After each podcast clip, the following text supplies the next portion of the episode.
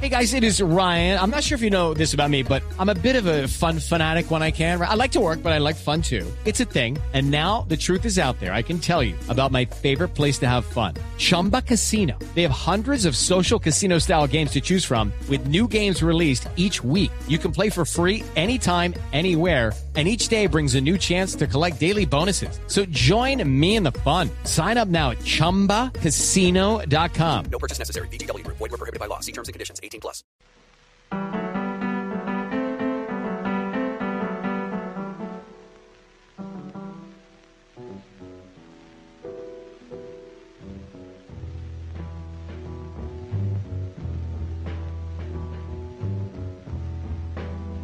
Ain't got no home, ain't got no shoes, ain't got no money, ain't got no class. I come here to read my poetry tonight as a black feminist, lesbian, poet.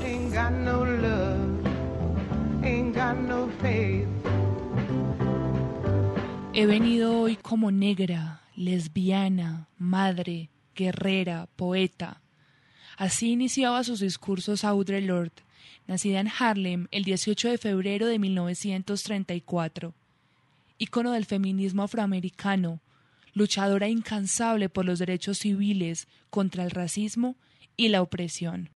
As a black, lesbian, feminist, socialist, poet, mother of two, including one boy and member of an interracial couple, I usually find myself part of some group in which the majority defines me as deviant, difficult, inferior, or just plain wrong. Audre Lorde tuvo tres nombres: Audrey, Audre y Gambadiza. El primero lo recibió de sus padres en 1934. El segundo se lo dio a sí misma en su infancia por amor a la simetría y a la literación. El tercero se lo dio en el lecho de muerte en 1992 y quiere decir la guerrera que se hace escuchar. Un nombre ganado justamente. Tanto se hizo escuchar que contribuyó a gestar una ola entera del feminismo, el feminismo interseccional, el que vivimos hoy. Antes de que existiera esa palabra, la voz de Lord se alzaba para demostrar que racismo, homofobia y patriarcado siempre van de la mano. Con sus ensayos, su poesía y su militancia docente, Lord creó un lenguaje para expresar, compartir y agrupar las experiencias de miles de mujeres que no encontraban en el feminismo de su época ningún lenguaje que las representara, porque ese feminismo, ese feminismo denunciaba el agobio de una vida de ama de casa a la que ellas jamás podrían acceder.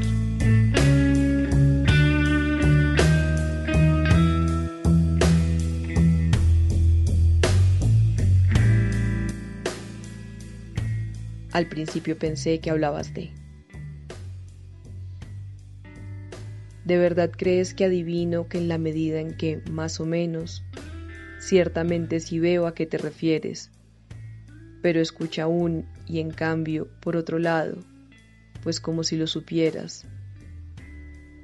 Oh, al principio pensé que hablabas de un pájaro, una flor, tu angustia, la precisión de un juicio de ira, simios entre las rosas, una caja del tamaño de un cuerpo, de la tristeza de mi madre congelada en diamantes, santificada más allá de lo descriptible y radiante como la muerte. Hay 237 pasos entre el aparcamiento y esta mesa metálica, pupitre mecánico del juzgar. El primer sol primaveral brilla en la fachada del edificio, pero se interrumpe en la puerta. Toma ahora mi cuerpo y mi sangre como último sacrificio registrado de una imagen negativa sobre la hoja de la puerta giratoria de este edificio, donde hasta los ascensores desfallecen.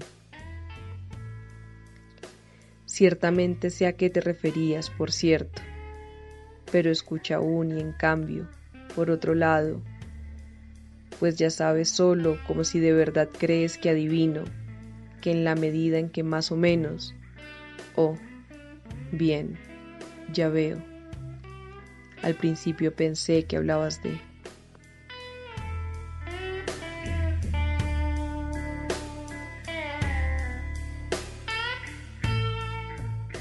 ¿Hasta qué extremo resulta tan radicalmente ajeno e imposible reclamar un cuarto propio si ni siquiera se puede salir del hacinamiento de un cuarto alquilado para toda una familia? Donde muchas veces ni siquiera hay una cama propia, mucho menos una habitación entera. Si el encierro del ama de casa la reduce al silencio de una cosa que solo importa mientras cumpla su función, ¿qué arquitectura expresa a la mujer del servicio, a la doméstica, que lo es precisamente porque no tiene un domus del que disponer y porque coinciden siempre tan sistemáticamente pobreza y piel? Si la vida del ama de casa se encuentra sujeta a la de su marido, ¿qué hay de las mujeres que no maridan con varones ¿Y qué relación de intimidad se puede ofrecer a las mujeres que una no necesariamente ama? Patriarcado, racismo, clasismo y lesbofobia son los dedos de un mismo puño y asestan juntos un solo golpe. Irse. Beligerante y bella como un ibis atrapado, tus manos finas son un sacrificio pronunciado tres veces antes del alba. Hay sangre en los huevos del desayuno y eso me hace volverme y llorar. Te veo. Tejes guirnaldas de dolor en forma de horca y yo me canso de lamer mi corazón buscando humedad con lengua de cactus.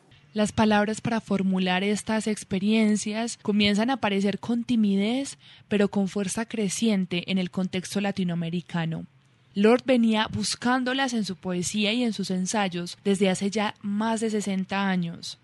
Si la estrategia más efectiva de la dominación es robarnos nuestra historia, reencontrarnos con la poesía de Lord reviste una doble importancia, no solo porque nos ofrece una mirada más justa y más completa sobre el mundo, sino también porque nos permite acceder al peso de nuestra propia historia, un peso necesario para hacer pie para anclar nuestras vidas en una secuencia compartida, para romper el cerco de la ahistoriosidad y aislamiento al que nos confinan las distintas formas de opresión. La hermana, la extranjera. Nacimos en un tiempo pobre sin tocar nunca el hambre de la otra, sin compartir nunca nuestros mendrugos, por miedo a que el pan se hiciera enemigo. Hoy criamos a nuestras hijas en el respeto por sí mismas y por las otras Hoy has hecho a la soledad sagrada y útil, y ya no la necesitas.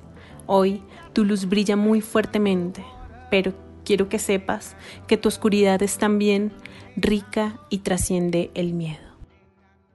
En el mundo hispanohablante, sus ensayos y discursos recogidos en La Hermana, la extranjera, circulan desde hace tiempo, en especial en ámbitos de formación feminista, de la mano del activismo lesbiano e interseccional. Pero sin la lectura de su poesía, ese acercamiento solo puede ser mutilado y parcial.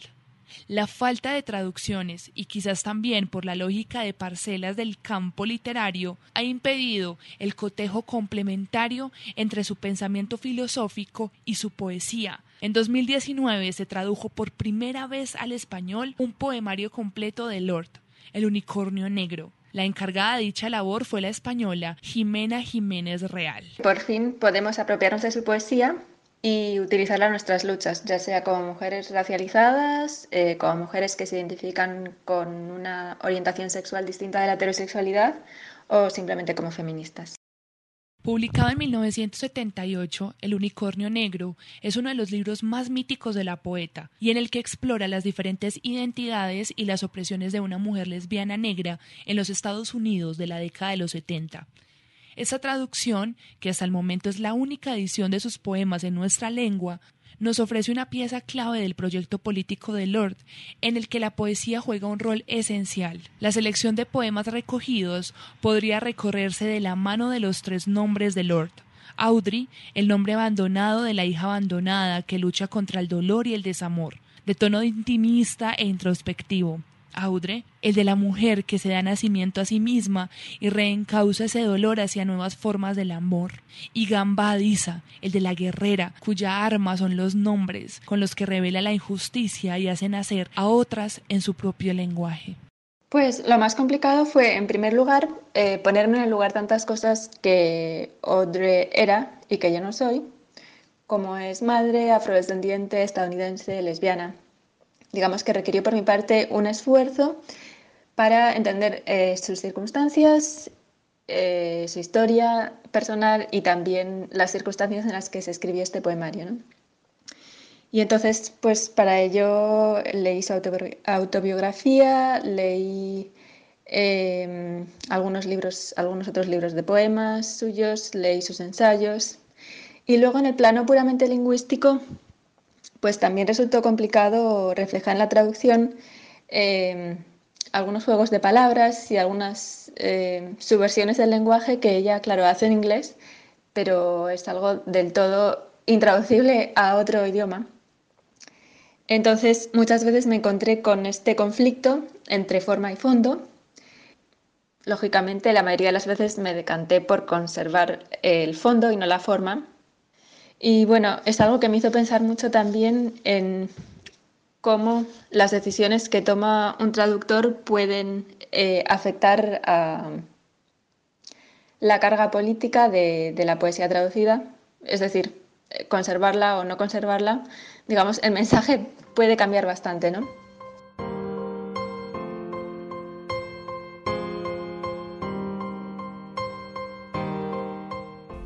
Ghost. Since I don't want to trip over your silence, over the gap that is you, in my dark, I will deal how it feels. With you, climbing another impossible mountain. With you gone away a long time ago. I don't want my life to be woven or chosen from pain I am concealing, from fractions of myself, from your voice crying out in your sleep to another woman. Come play in the snow, love, but this is not the same winter. That was our first season of cold. I counted the patterned snowflakes of love melting into ice, concealing our dreams of separation. I could not bear to write our names on the mailbox. I could not bear to tell you my dreams, nor to question yours. Now this poem makes those mornings real again.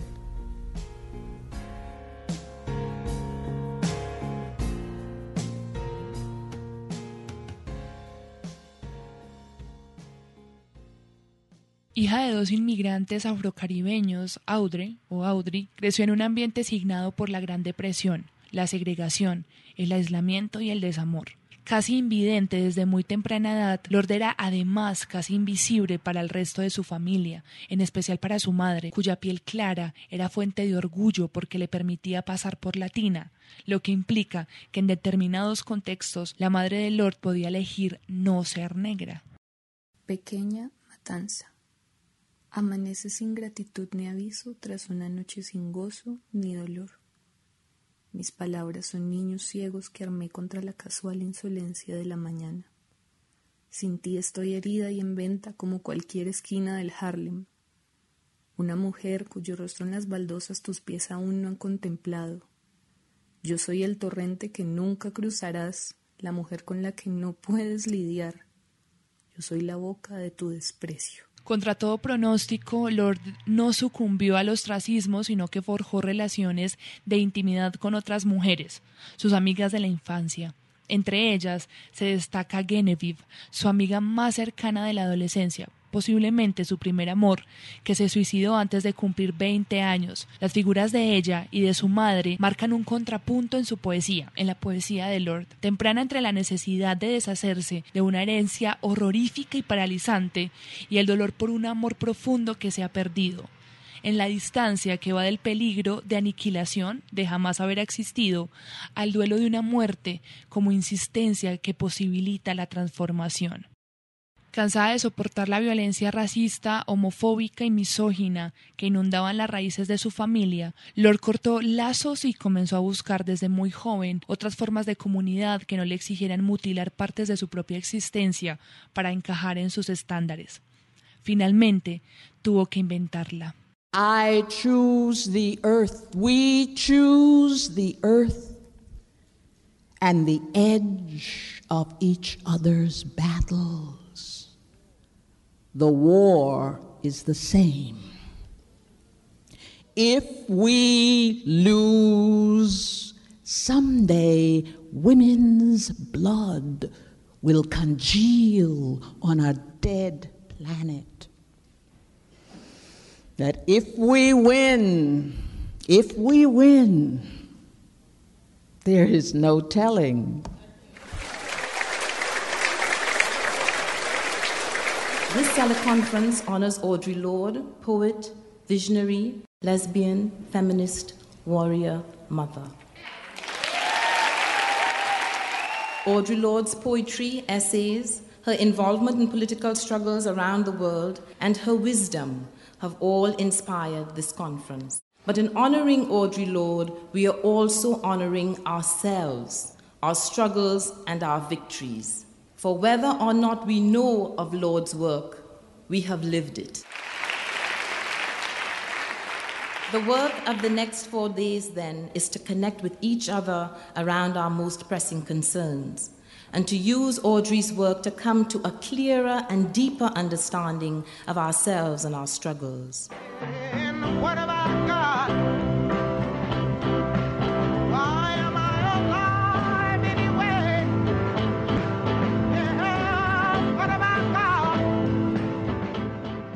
The work of this conference is ultimately to continue to plan for a future which links together our various communities across the globe.